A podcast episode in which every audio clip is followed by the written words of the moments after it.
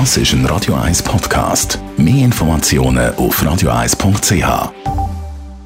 Und sich auf den Text konzentriert. Und in Sachen Songtext gibt es jetzt eine neue Studie.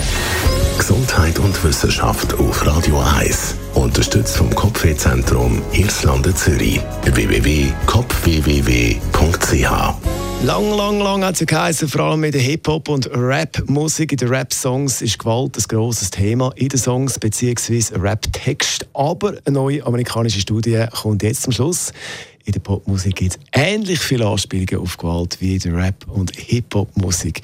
Wissenschaftler sagen zwar schon, dass in den Rap- und Hip-Hop-Songs es die meisten, wie es so schön heisst, Obszönitäten gäbe, aber bei Anspielung auf Gewalt, da sagen Texte von den Pop-Songs überhaupt nicht viel besser. Es fällt einfach weniger auf, weil die Songs von der Melodie her so fröhlich daherkommen. Also, jetzt gibt es so Das ist ein Radio 1 Podcast. Mehr Informationen auf radio1.ch.